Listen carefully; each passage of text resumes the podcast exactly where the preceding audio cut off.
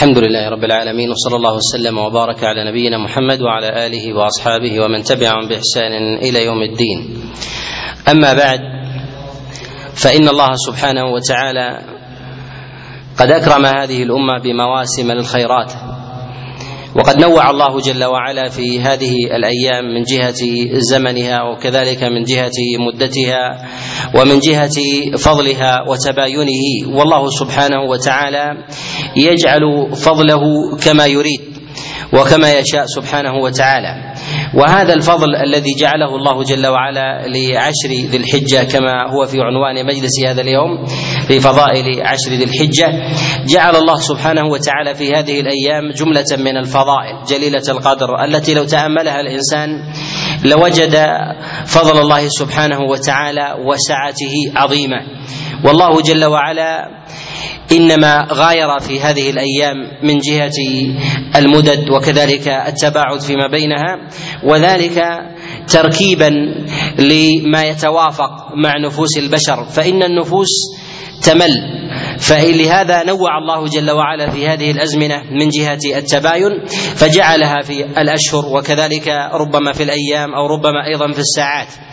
فكان فضل الله جل وعلا ورحمته على هذه الأمة ظاهرة من هذا الوجه وكذلك ظاهرة من وجه آخر وكذلك ظاهرة من وجه من وجه آخر من جهة أنواع الفضل فثمة عبادات في الصيام وفي ذكر الله وفي الصلاة وفي الصدقة والزكاة فهي متنوعة من جهة من جهة العمل.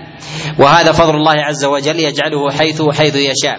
فجعل الله عز وجل الصلاة في الليل أفضل من النهار من جهة التطوع المطلق وجعل الذكر في أزمنة أفضل من غيره وجعل الصلاة أفضل أفضل من غيرها في بعض الأزمنة دون بعض. كذلك أيضا فيما يتعلق فيما يتعلق بالأرحام. فجعل الله عز وجل الصله لبعضهم تتباين عن بعض. كذلك في بعض البلدان في العبادة أفضل من أفضل من عبادة في بلد آخر وغير ذلك وهذا لتنوع العبادة حتى يتوافق مع تنوع الأزمنة مع تنوع النفوس وتشوفها. فبعض النفوس تميل إلى الصلاة وبعض النفوس تميل إلى الذكر وبعض النفوس لديها المال فتميل إلى الإنفاق. فجعل الله جل وعلا ذلك التنوع ذلك التنوع رحمة بالناس. فمن كان يميل إلى نوع من العبادة وأتاه الله عز وجل رزقا على نوع على نحو معين فإنه يجد منفذا له يضعه من أمور من أمور الخير. وهذا فضل الله وهذا فضل الله يؤتيه يؤتيه من يشاء. ونحن في هذا المجلس نتكلم على عشر عشر ذي الحجة. من جهة ما ورد فيها في الكتاب الله عز وجل وكذلك أيضا في سنة رسول الله صلى الله عليه وسلم. إذا أردنا أن نتأمل النصوص الواردة في كلام الله وكلام رسول الله صلى الله عليه وسلم نجد أن في ذلك قدرا كثيرا وافرا من النصوص مما لو أراد الإنسان أن يحصيه لتعذر لتعذر عليه ذلك من جهة إحصاء الفضل في المرفوع والموقوف. وكذلك أيضا ما جاء في عمل المتعبدين. فإن هذا من الأمور المستفيضة التي لو أراد الإنسان أن يجمعها لفاته نصيب لفاته نصيب وافر من هذا من المرفوع أو الموقوف. أو كذلك أيضا من أعمال المتعبدين وكذلك تعظيمهم لهذه لهذه الأيام العشر. الله سبحانه وتعالى جعل هذه العشر فاضلة وبين فضلها بجملة من بجملة من الأحكام. والذي يظهر والله أعلم أن هذه العشر فاضلة حتى قبل الإسلام. وقد ذكر الله جل وعلا هذه العشر في كتابه العظيم في عدة مواضع. من هذه المواضع قول الله جل وعلا وواعدنا موسى ثلاثين ليلة وأتممناها بعشر فتم ميقات ربه أربعين ليلة. فضل الله جل وعلا قد كان في هذه الأيام لموسى عليه السلام. وقد جاء تفسير ذلك عن غير واحد من المفسرين أن المراد بهذه الأربعين هي شهر ذي القعدة وعشر من ذي الحجة. وأتم الله عز وجل على موسى ذلك الفضل في هذه العشر وكلمه الله جل وعلا فيها. جاء تفسير ذلك عن غير واحد من المفسرين كما جاء هذا عن عبد الله بن عباس فيما رواه ابن جرير الطبري من حديث عثمان عن عطاء عن عبد الله بن عباس. وكذلك جاء عن مجاهد بن جبر فيما رواه ابن أبي نجيح وليث وغيرهم عن مجاهد بن جبر أنه قال في قول الله جل وعلا وواعدنا موسى ثلاثين ليلة وأتممناها بعشر فتم ميقات ربه أربعين أربعين ليلة. قال هي ثلاثون ذي القعدة ذي القعدة وعشر من ذي الحجة. فكلم الله عز وجل موسى فكلم الله جل وعلا موسى في هذه العشر وأتمها عليه في يوم في يوم النحر وهو وهو هذا اليوم وهو هذا اليوم الذي يعيد الذي الذي يعيد فيه الناس ويذبحون وينحرون فيه أضاحي أضاحيهم. وهذا فضل الله عز وجل على نبيه موسى وعلى بني إسرائيل. بل إن الله جل وعلا قد أقسم بهذه الليالي. كما جاء في سورة الفجر في قول الله جل وعلا والفجر وليال عشر والشفع والوتر. جاء عن غير واحد من المفسرين أن المراد بالعشر هنا هي عشر ذي الحجة. جاء ذلك عن غير واحد من المفسرين كما فسره بذلك مسروق ابن الأجدع. فإنه قال قال بأن العشر هنا هي عشر ذي الحجة كما رواه ابن جرير الطبري عنه من حديث أبي إسحاق عن مسروق بن الأجدع أنه قال في قول الله جل وعلا وليال عشر أن المراد بذلك هي عشر هي عشر ذي الحجة. ووافقه على هذا على هذا التأويل غير واحد من المفسرين. وروي هذا عن عبد الله بن عباس عن عبد الله بن عباس عليه رضوان الله تعالى فإنه جاء عنه من جاء عنه من عدة وجوه. وذكر الله عز وجل وهذا الموضع الثالث في كتابه العظيم عشر ذي الحجة في قول الله جل وعلا ويذكر اسم الله في أيام في أيام معلومات جاء عن غير واحد من المفسرين أن المراد بهذه الأيام هي عشر عشر ذي الحجة كما فسره بهذا جماعة. فقد فسره مجاهد بن جبر وكذلك وكذلك سعيد وابن جريج وجاء عن عبد الله بن عباس عليه رضوان الله تعالى أيضا كما علقه عنه البخاري في كتابه في كتابه الصحيح. وجاء في ذلك أيضا في قول الله جل وعلا اليوم أكملت لكم دينكم وأتممت عليكم نعمتي ورضيت لكم الإسلام دينا. فمعلوم أن هذا اليوم هو يوم عرفة وهو اليوم التاسع.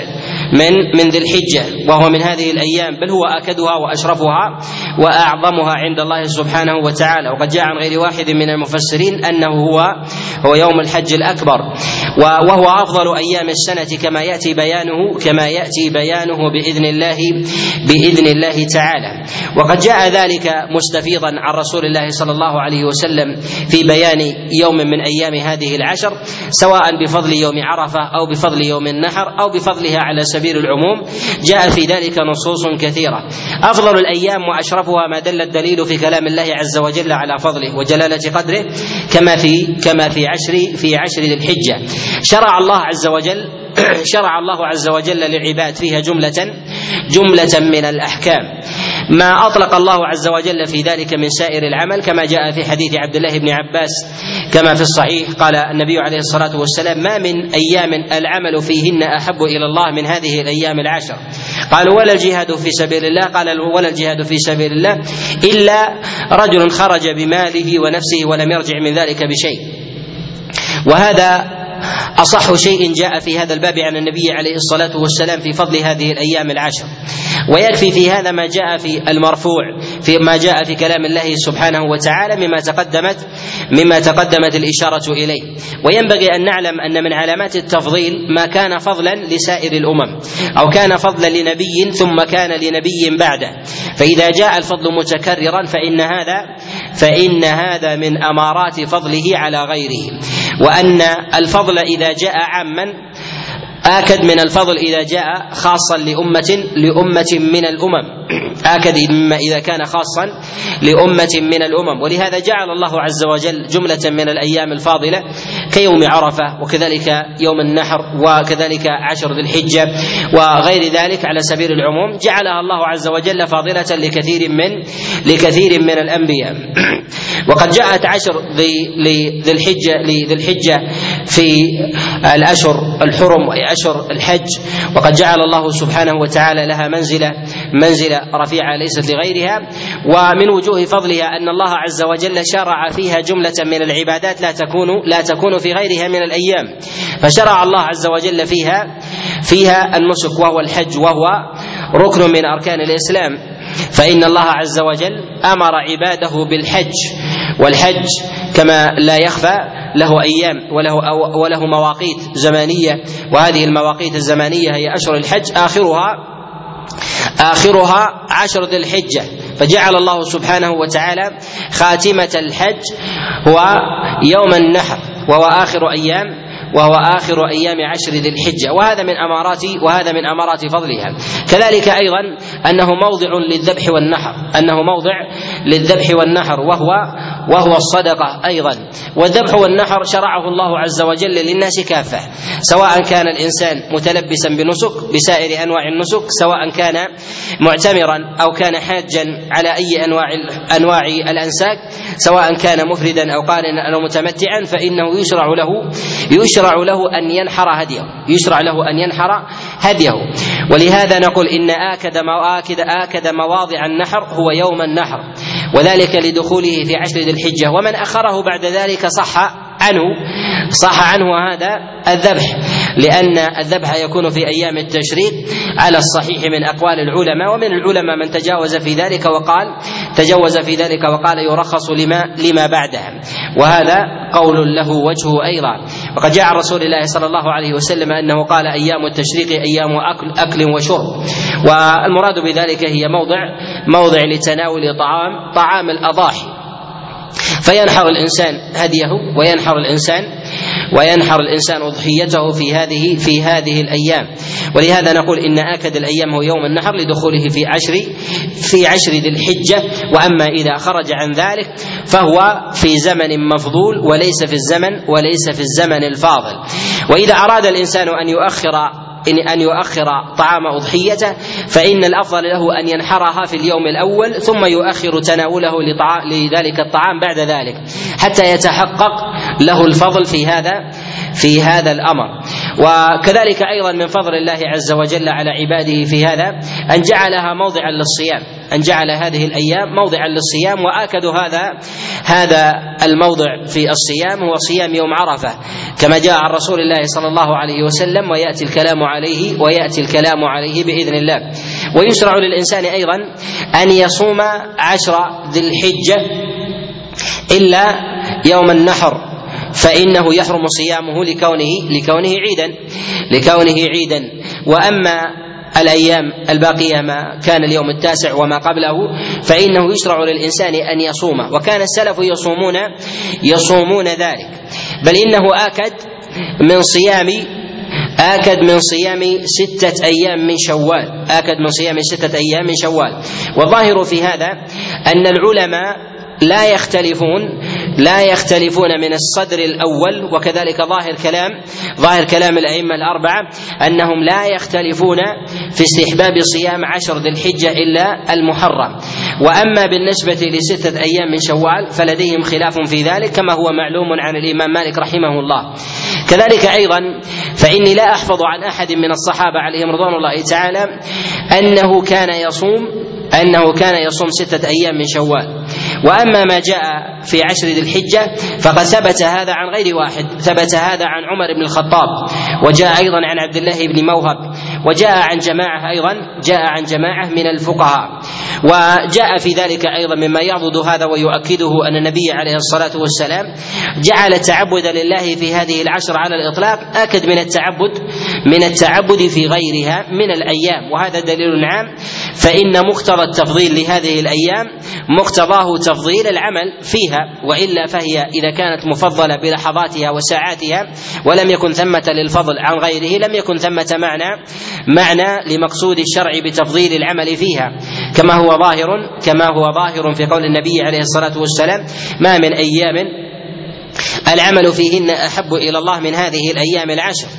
بل إنهم حينما ذكروا الجهاد في سبيل الله فهم الصحابة عليهم رضوان الله تعالى أن النبي أراد العموم العموم في سائر الأعمال فذكروا له الجهاد في سبيل الله لي يستبينوا هل العموم قد أريد به لأنهم يحفظون جملة من الفضائل من الأعمال.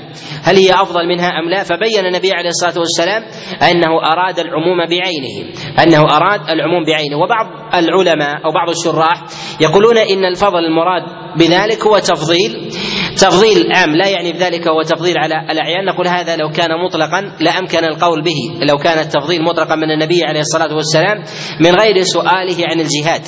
فلما سأل الصحابة عن الجهاد دل على أنهم ذكروا أفضل الأعمال العملية التي يعمل بها الإنسان بعد أركان الإسلام فيتقرب إلى الله عز وجل عز وجل بها. فبين أن الأعمال في هذه الأيام العشر أفضل منها بجميع أنواعها. ولهذا نقول إن العمل في هذه الأيام العشر هي اكد من سائر أيام من سائر أيام سائر أيام السنة. طبعا والمراد بذلك هو التطوع والتنفل. وأما الواجبات فلها أعمال فلها أعمال بأزمنة مقدرة. فليس للإنسان أن يقول إن الصيام في هذه العشر تنفلا آكد وأعظم من صيام رمضان في رمضان. فهذا ليس ليس بمراد. فإن المراد بذلك هو في النوافل. ولهذا نأخذ من ذلك جملة جملة من المعاني. أن قيام الليل في العشر أفضل من غيره وأن الصيام في هذه الأيام العشر أفضل أفضل من الصيام في غيرها فيكون أفضل من صيام الاثنين والخميس وثلاثة أيام من كل شهر وأفضل من الصيام الذي يصومه الإنسان ويكثر من ذلك سواء صام شهر الله المحرم أو صيام أو صيام شعبان ونحو ذلك. لهذا نقول أن الصيام في هذه العشر أفضل من غيرها لظاهر النص عن النبي عليه الصلاة والسلام لأنه أراد العموم لما سأله أصحابه عليهم عليهم رضوان الله عليهم رضوان الله تعالى. ومن مقتضيات ومعاني التفضيل لهذه العشر أن النبي صلى الله عليه وسلم جعل فيها جعل فيها محترزات ومنهيات في بعض الأعمال. فالزمن والمكان الذي يقع فيه نهي بفعل من الأفعال آكد من غيره فإن هذا تعظيم له. ومكة أعظم من غيرها لأن فيها لأنها حرم. فيحرم أن ينفر الصيد وكذلك أن يعضد الشوك ونحو ذلك وكذلك أيضا أن يلحد الإنسان فيها بشيء من الذنوب. وكلما عظم ذنبه في الحرم عظم جرمه عند الله عز وجل. ولهذا المعنى الصحيح في معنى الإلحاد في معنى الإلحاد في الحرم أنه يشمل سائر أنه يشمل سائر الذنوب. وكلما عظمت عظمت عند الله جل وعلا عقوبة. والله جل وعلا يجعل العقوبة مساوية مساوية لذلك العمل. ولا يقال أن الإنسان إذا أذنب ذنبا يسيرا في الحرم أن الله عز وجل يعاقبه بعقاب كمن ارتكب جريرة عظيمة. ولكن الله عز وجل يزيده عقابا عن غيره مما لو كان في غير في غير الحرم. وإنما قلنا بهذا في هذه العشر أنها آكد وأفضل من غيرها. أن الله عز وجل حث فيها على العمل بذاتها وحث فيها ونهى عن أعمال فيها فإذا اجتمعت في زمن معين أو في مكان معين دل على عظمته.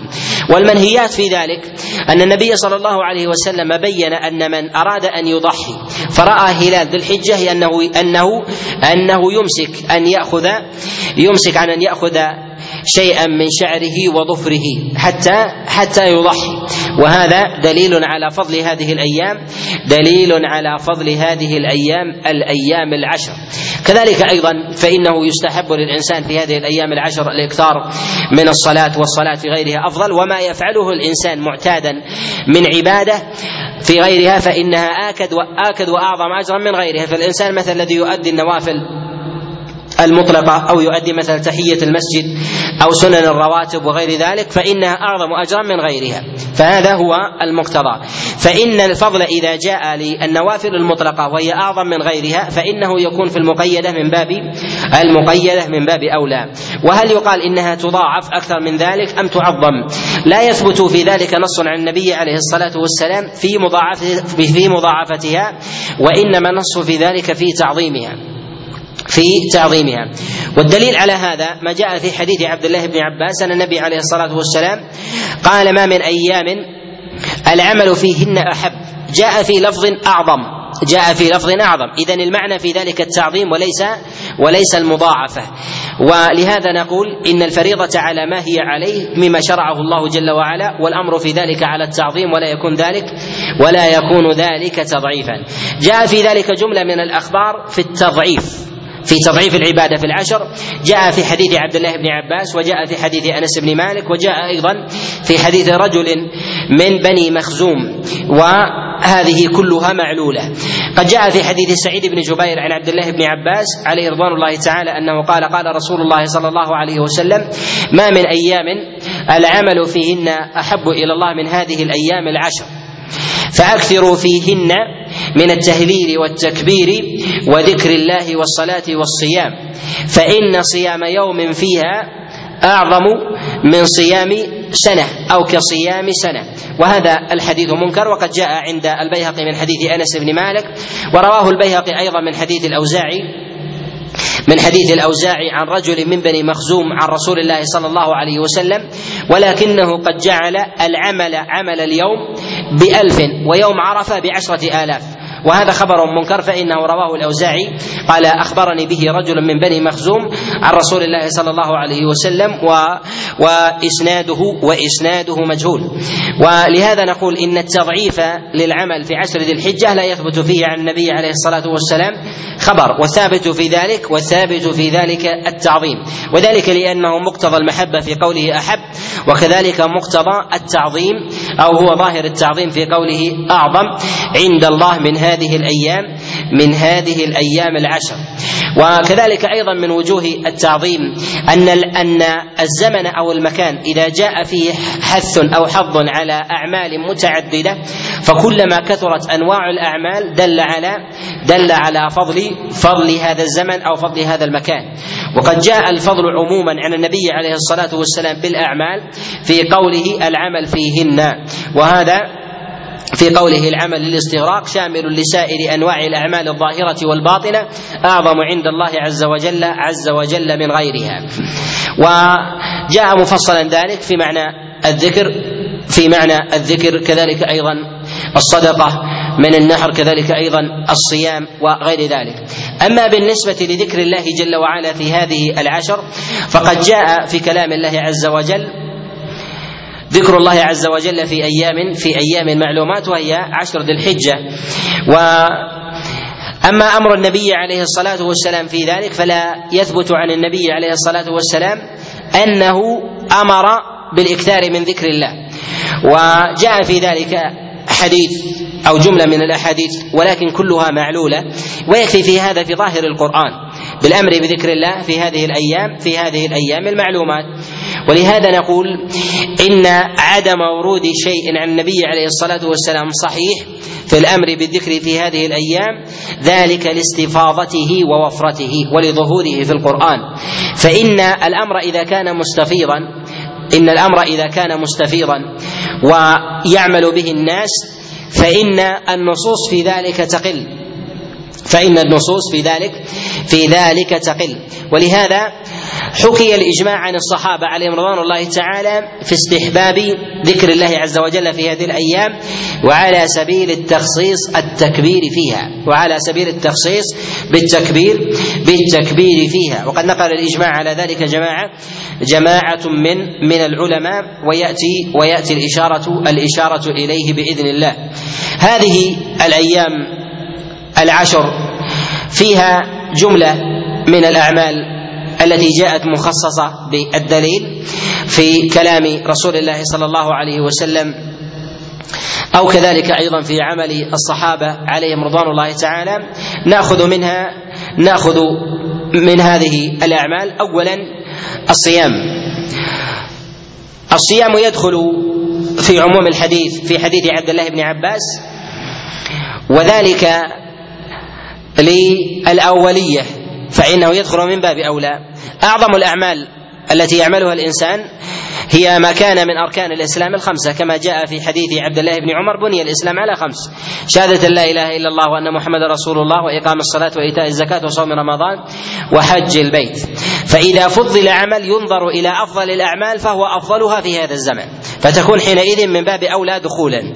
وإذا قلنا إن النبي عليه الصلاة والسلام قال ما من أيام العمل فيهن فإذا لم تدخل أركان الإسلام فيها فلا ينبغي أن يدخل في هذا الباب شيء. فلا ينبغي أن يدخل في هذا الباب شيء. ولهذا نقول إنها تدخل في ذلك أصالة لفضلها. تدخل في ذلك أصالة أصالة لفضلها. وأما من جهة صوم النبي عليه الصلاة والسلام روي في ذلك أن النبي عليه الصلاة والسلام كان يصوم روى الإمام أحمد في كتابه المسند وكذلك أبو داود في كتابه السنن من حديث هنيدة بن خالد عن امه وجاء في رواية عن زوجه النبي عليه الصلاة والسلام كان يصوم العشر يعني عشر ذي الحجة وإسناده ضعيف. فإسناده ضعيف للجهالة في إسناده. وجاء عن النبي عليه الصلاة والسلام أنه كان يصوم العشر أيضا. وهذا الحديث أيضا أيضا ضعيف رواه الترمذي في كتابه السنن من حديث قتادة عن سعيد بن المسيب ورواية قتادة عن سعيد بن المسيب منكرة كما نص على ذلك غير واحد من الحفاظ ولم يثبت عن النبي عليه الصلاة والسلام أنه صام في العشر وعدم الثبوت لا يدل على العدم عدم الثبوت لا يدل على العدم. فإنك إذا قلت أن فلانا أن فلانا لا أدري أين هو لا أدري أين أين هو. لا يعني أن لا يعني أنه ليس ليس في داره أو لا يعني أنه ليس في مكة أو نحو ذلك. وأما ما جاء في حديث عائشة عليه رضوان الله تعالى أنها قالت ما رأيت رسول الله صلى الله عليه وسلم صائما العشر قط؟ فإن هذا قد رواه الإمام مسلم في كتابه الصحيح. جاء في كتابه الصحيح. من حديث الاعمش عن إبراهيم عن الأسود عن عائشة عليه رضوان الله تعالى وقد أعل. أعله الدار قطني بالإرسال. أعله الدار قطني بالإرسال فإنه رواه سفيان. سفيان يرويه عن الأعمش عن إبراهيم عن الأسود مرسلا. والصواب والصواب في ذلك الوصل فإن أكثر أصحاب الأعمش يروونه موصولا. وإلى هذا مال مال مسلم رحمه الله فأخرجه في كتابه فأخرجه في كتابه موصولا. ونفي عائشة عليه رضوان الله تعالى أنها لم ترى النبي عليه الصلاة والسلام صام في العشر يحمل على ظاهره يحمل على ظاهره. وإن كان لا يدل على على النفي على الإطلاق. ولكن يقال إن الأغلب من حال النبي عليه الصلاة والسلام أنه أنه لم يصم. وإنما لم يصم النبي عليه الصلاة والسلام لأمور منها أن النبي عليه الصلاة والسلام ربما كان هذا الفضل الذي شرعه الله عز وجل له جاء متأخرا والنبي عليه الصلاة والسلام انشغل في هذه العشر بحجه بحجه عليه الصلاة والسلام. وأرادت عائشة عليه رضوان الله تعالى أنها تبين أن النبي عليه الصلاة والسلام لم يصم قبل قبل ذلك. وكذلك أيضا أن النبي عليه الصلاة والسلام ربما لم يصم إبقاء وإشفاقا على أمته فإن النبي عليه الصلاة والسلام يشفق عليهم ولو كان يحب الصوم فإن النبي عليه الصلاة والسلام أفطر وهو صائم الفريضة في السفر وظاهر حاله أنه يريد أنه يريد الصيام ولكن لما رأى المشقة بالأمة أفطر عليه الصلاة والسلام إبقاء ورحمة ورحمة بهم. لهذا نقول لهذا نقول إن عدم ثبوت الصيام عن النبي عليه الصلاة والسلام مع ثبوت الأمر بذلك مع ثبوت الأمر بذلك والحث والحث على العمل على سبيل العموم أن هذا لا يعني عدم أفضلية الصيام في هذه في هذه العشر. وقد كان عمر بن الخطاب عليه رضوان الله تعالى يصوم هذه العشر بل يؤخر قضاء رمضان إليها يؤخر قضاء رمضان قضاء رمضان إليها. وفي هذا إشارة أن عمر بن الخطاب لم يؤخر قضاء رمضان لم يجعل قضاء رمضان في في شوال. وذلك لفضل العشر على شوال لفضل العشر على شوال. كذلك أيضا ما جاء عند ما جاء في المصنف من حديث عبد الله بن موهب أنه سأل أبا هريرة عليه رضوان الله تعالى قال قال إني أريد أن أؤخر قضاء رمضان إلى عشر ذي الحجة فأصوم. قال اقضي ثم اقضي ثم ثم صم العشر. يعني أنك لا تجعل قضاءك في هذه في هذه العشر وإنما اقضي قبل قبل ذلك. هذا فيه جملة من المعاني منها أنهم كانوا يصومون في هذا العشر والأمر معروف لديهم. أنهم كانوا يصومون بل إنهم يؤخرون القضاء لهذه العشر حتى يدركوا القضاء مع حتى يدركوا القضاء مع صيام هذه مع صيام هذه العشر. وهذا فيه إشارة إلى إلى فضل القضاء وفضل الصيام في هذه وفضل الصيام في هذه في هذه العشر. وكذلك أيضا من الأمور الفاضلة في هذه العشر ذكر الله عز وجل على سبيل العموم وهذا ظاهر في قول الله سبحانه وتعالى ويذكر اسم الله في أيام. هذه الأيام هي عشر ذي الحجة ويذكر الله عز وجل بجميع أنواع الذكر ويكثر الإنسان من ذلك سواء كان الاستغفار والتهليل والتحميد والتكبير وغيرها. آكد ذلك التكبير آكد ذلك آكد ذلك التكبير. لماذا؟ لأنه عمل النبي عليه الصلاة والسلام كذلك عمل أصحابه. عمل أصحابه. والتكبير في أيام العشر على نوعين. التكبير في أيام العشر على على نوعين. تكبير مطلق وتكبير مقيد. وهذا محل إجماع عندهم وهو الذي عليه العمل واستفاض أما بالنسبة للتكبير المطلق فإن هذا التكبير يكون من دخول العشر يكبر الإنسان في ذلك إلى صلاة العصر من آخر أيام التشريق من آخر أيام من آخر أيام التشريق. وذلك لظاهر قول الله جل وعلا ويذكر اسم الله في أيام معلومات هذه الأيام بمجرد دخولها واليوم يطلق يطلق على الليل والنهار يطلق على الليل والنهار. فإنه إذا أطلق اليوم واقترن معه الليل فإنه يخص به النهار. وإذا أطلق من غير من غير من غير عطف الليل عليه فإنه يشمل يشمل الليل الليل والنهار. بخلاف الليلة إذا قال ليلة فإنه لا يدخل فيها النهار. لا يدخل فيها النهار فإنها تكون ومن غروب الشمس إلى طلوع إلى طلوع الفجر. وأما إذا قيل اليوم فإنه يدخل فيه النهار ويدخل فيه ويدخل فيه الليل. ولهذا يستحب للإنسان أن يذكر الله عز وجل ويكبر. والتكبير المطلق هو في كل لحظة وفي كل ساعة. ويتأكد في حال شهود الناس. وفي حال شهود الناس يعني في المساجد وفي الطرقات وفي الأسواق ونحو ذلك في يذكر الإنسان الله عز وجل ويكبر. وهذا عمل الصحابة قد روى المروزي وروى أبو بكر المروزي وعلقه البخاري من حديث حميد عن أبي هريرة وعبد الله بن عمر عليهم رضوان الله تعالى أنهما كان أنهما كان يمشيان في السوق فيكبران ويكبر الناس بتكبيرهما ويكبر الناس بتكبيرهما. وهذا فيه إشارة إلى انه ما قصد الخروج إلى السوق للتكبير حتى يكبر الناس بتكبيرهما. والمراد بذلك أن الناس تذكروا التكبير بتكبير هذين الصحابيين عليهما رضوان الله فكبروا فكبروا معهم. وليس المراد بذلك هو أن يكون ترديدا أن يكون ترديدا جماعيا.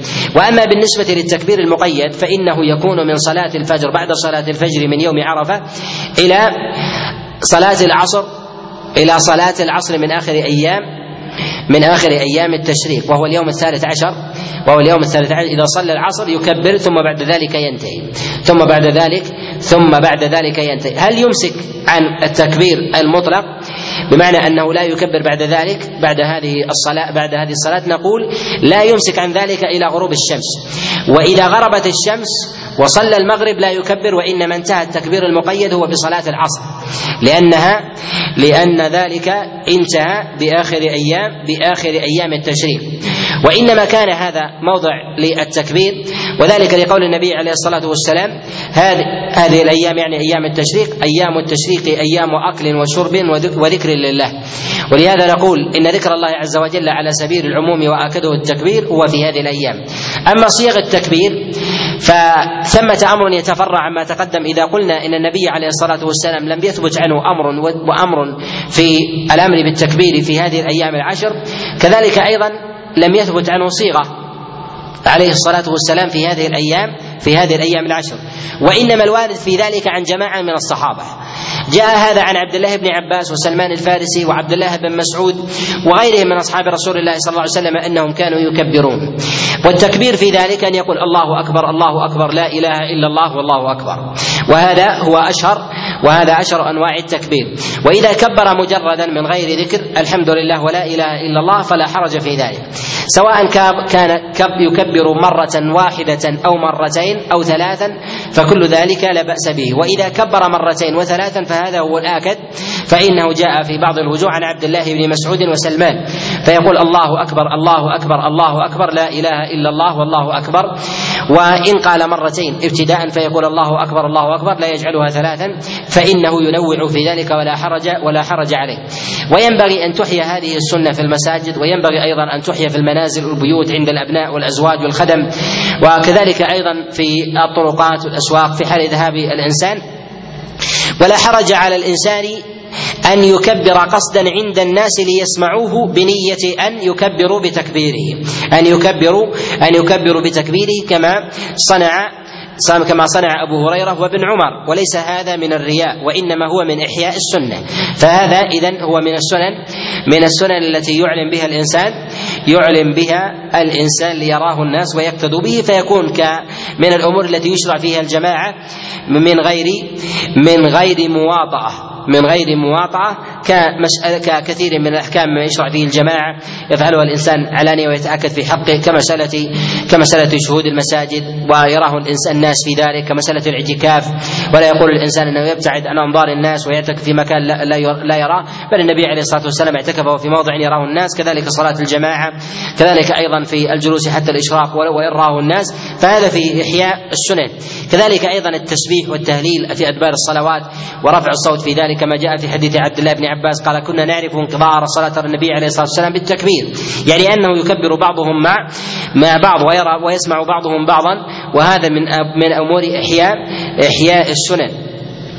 و وثمة مسألة وهي التكبير المقيد يكون أدبار الصلوات هل يقدم هل يقدم على ذكر الصلاة أم لا؟ أيها يقدم؟ معلوم أن الإنسان إذا سلم ينشغل عادة بذكر الصلاة وهي الاستغفار ثلاثا ثم التهليل والتكبير والتحميد وما يأتي بعد ذلك من ذكر من مثلا من قراءة الكرسي على قول جماعة من العلماء كذلك أيضا من من سورة الفلق وسورة الناس وغير ذلك فهل يقدم التكبير عليها أم لا؟ نقول إنه لا يحفظ في هذا لا يحفظ في هذا شيء عن النبي عليه الصلاة والسلام ولا أيضا شيئا منضبطا بينا واضحا صريحا عن الصحابة عليهم رضوان الله تعالى. وإنما جاء أنهم يكبرون أدبار الصلوات. فلو كبر الإنسان قبل الذكر أو بعده فالأمر في ذلك فالأمر في ذلك مما مما لا بأس به. ولو قدم ذكر الصلاة على عجل باعتباره ألصق بها ألصق بها فإن هذا فإن هذا هو هو الأقرب, إلا إذا كان الإنسان يريد أن يحيي سنة فبعض الناس مثلا يقوم ولا يعرف التكبير فيريد أن يكبر فلا حرج فلا حرج عليه فلا حرج عليه حينئذ. وذكر الله سبحانه وتعالى فيما عدا التكبير من الاستغفار وحمد الله وشكره وغير ذلك. هذا أيضا مما يدخل في ذكر الله جل وعلا ولكن ما جاء في عمل الصحابة مما يخصص الإطلاق في قول الله عز وجل ويذكر اسم الله. فيذكر الله عز وجل بالتكبير خاصة وينوع أيضا في غيره من في غيره من من الأذكار. وكذلك أيضا فمن الأعمال الفاضلة التي يتأكد القول أو العمل بها صيام يوم عرفة. صيام يوم عرفة واليوم التاسع وهو اليوم التاسع من ذي الحجة وهو أفضل الأيام على الاطلاق وقد جاء في في فضله مجموعة من الأحاديث عن النبي عليه الصلاة والسلام. والله عز وجل يباهي ملائكته في هذا اليوم لاجتماع الناس في يوم عرفة وإتيان الله عز وجل شعثا غبرا في مثل هذا الموضع. يسألون الله عز وجل الرحمة والمغفرة. فإن هذا فإن هذا يوم يوم عظيم. لقد جاء عن رسول الله صلى الله عليه وسلم كما روى الإمام مالك والبيهقي من حديث طلحة بن عبيد الله أنه قال ما رؤي الشيطان؟ ما رؤي الشيطان؟ أحقر ولا أدحر ولا اغيض من هذا اليوم لما يرى من رحمة الله عز وجل تتنزل وغفرانه لعباده. وهذا فيه إشارة لفضل لفضل هذا اليوم على سائر الأيام بما فضله الله عز وجل به. ومن الأمور أيضا الفاضلة في هذا ومن الأمور الفاضلة في هذا من الأدلة الواردة عن النبي عليه الصلاة والسلام في فضل صيام يوم عرفة ما جاء النبي عليه الصلاة والسلام من أنه يكفر سنتين سنة ماضية وسنة وسنة باقية. والمراد بالسنتين هي اثنا عشر شهرا ماضيا واثنا عشر شهرا شهرا قادما. فالأشهر عند الله عز وجل اثنا عشر شهرا. وليس المراد بذلك هي السنوات بالهجرية ونحو ذلك لا. لانها لا تعرف سنوات هجرية في زمن النبي عليه الصلاة والسلام. فإن إن عدة الشهور عند الله اثنا عشر شهرا. في كتاب الله فالعرب كانت تعرف السنة السنة باثنا عشر شهرا تدور وهكذا ليس لها أول ليس لها ليس لها أول. وهذا لهذا نقول إن إنها تكفر بعددها اثنا اثنا عشر شهرا بعد ذلك واثنا عشر شهرا قبل قبل قبل ذلك. ولهذا يقول أبو بكر بن العربي يقول لا يعرف محرم أنه أول السنة لا في الجاهلية ولا ولا في الإسلام. حتى جاء عمر بن الخطاب عليه رضوان الله تعالى فجعله اول فجعله أول السنة لهجرة رسول الله صلى الله عليه وسلم صلى الله عليه وسلم فيه. وصيام يوم عرفة يصام لمن لم يكن حاجا. وأما من كان حاجا فهل يصوم يوم عرفة أم لا؟ هذا من مواضع الخلاف. كره ذلك جماعة جماعة من العلماء. وجاء في ذلك حديث أبي هريرة النبي عليه الصلاة والسلام كره أن أن يصام يوم عرفة بعرفة وهو حديث حديث مضاعف. وجاء عن عائشة رضي الله تعالى في البخاري أنها كانت تصوم عرفة بعرفة. جاء عن عائشة عليه رضي الله تعالى في البخاري أنها كانت تصوم يوم يوم عرفة بعرفة.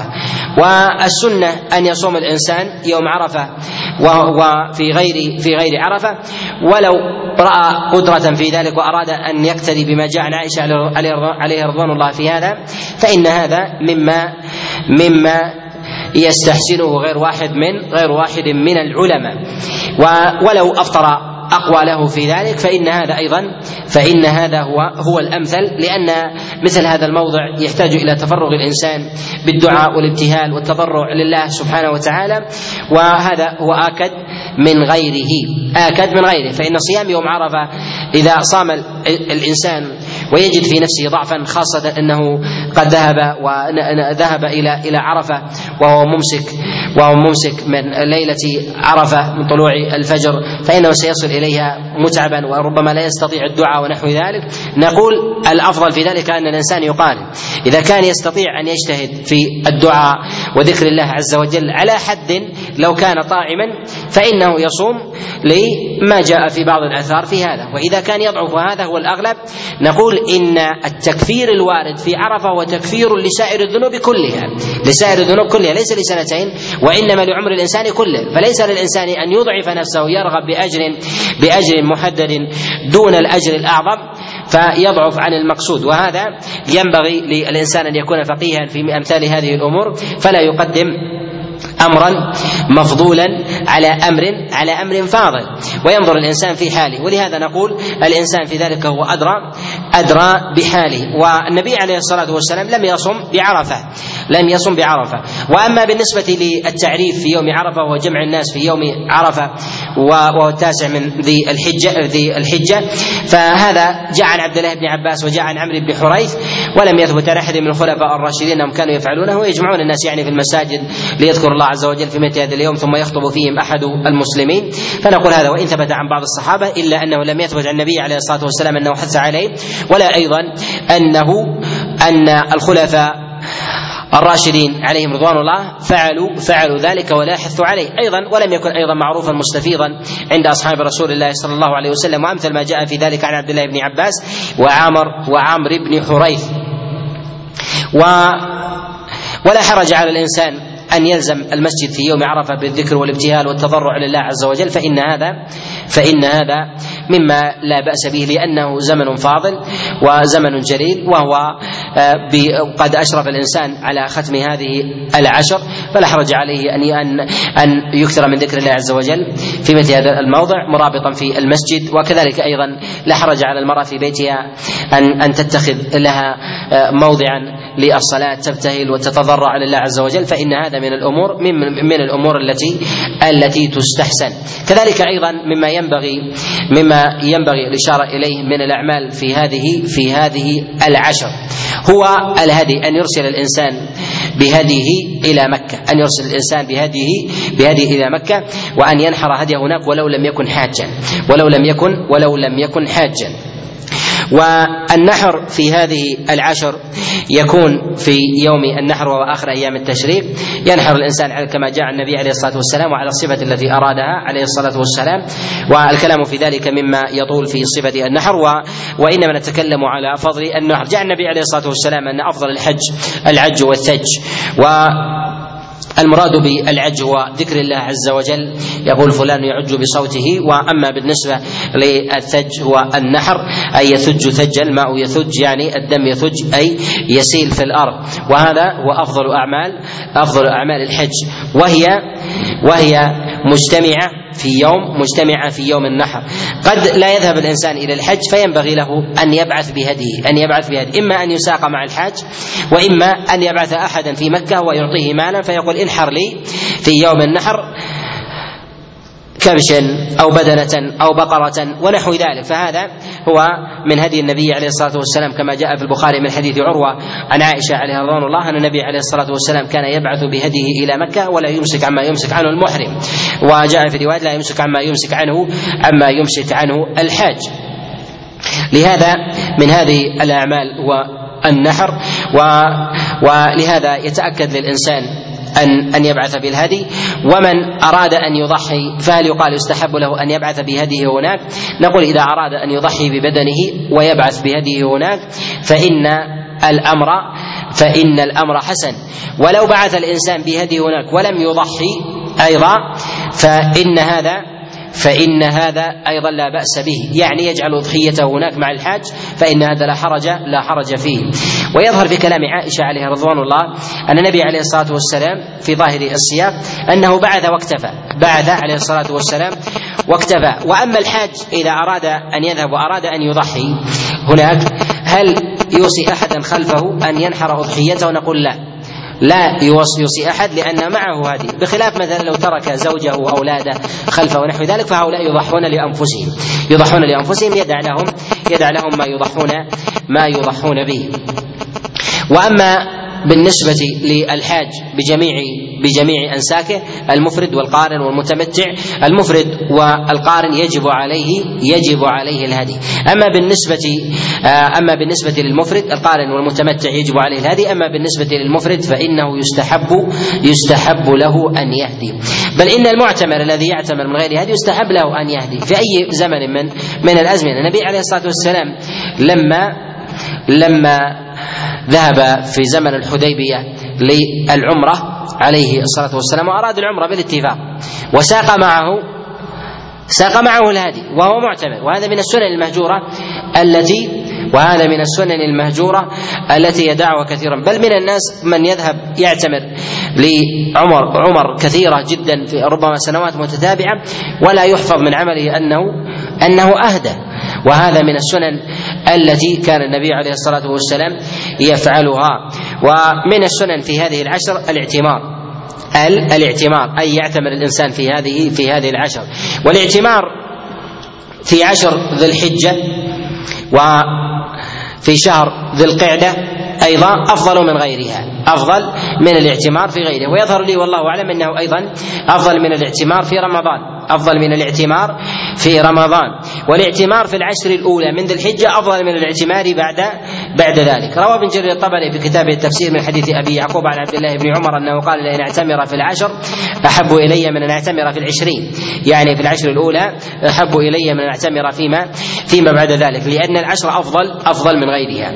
وأما بالنسبة للاعتمار في ذي الحجة في ذي في ذي القعدة وذي الحجة نقول إذا كان الإنسان أراد أراد اعتمارا فقط فإن فإن الاعتمار في ذي القعدة أفضل. وذلك أن النبي عليه الصلاة والسلام عمره عليه الصلاة والسلام كلها كانت في أشهر الحج ثلاث منها في ذي القعدة وعمرة التي كانت مع حجه عليه الصلاة والسلام.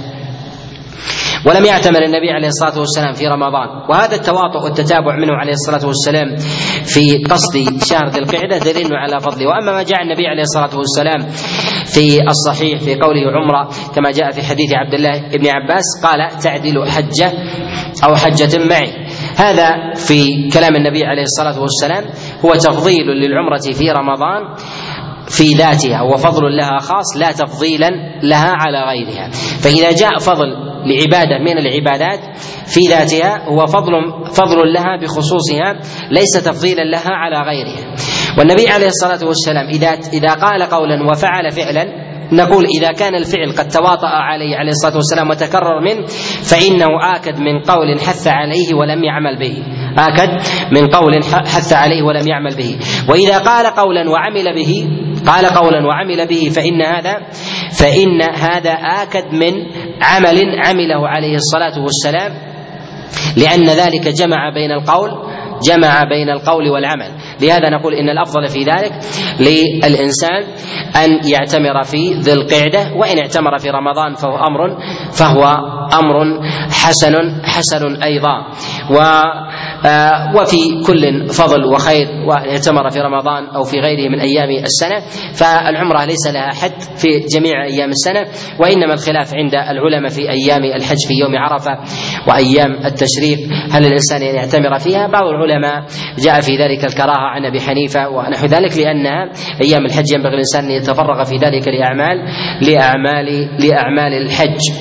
و من الأمور الفاضلة في هذا أنه ينبغي للإنسان أن يعلم أن ما جاء فيه الفضل بخصوصه في غير هذه الأيام العشر فإنه آكد في ذلك. فإذا كان الإنسان بارا بأبيه وأمه فينبغي أن يكثر في هذه العشر.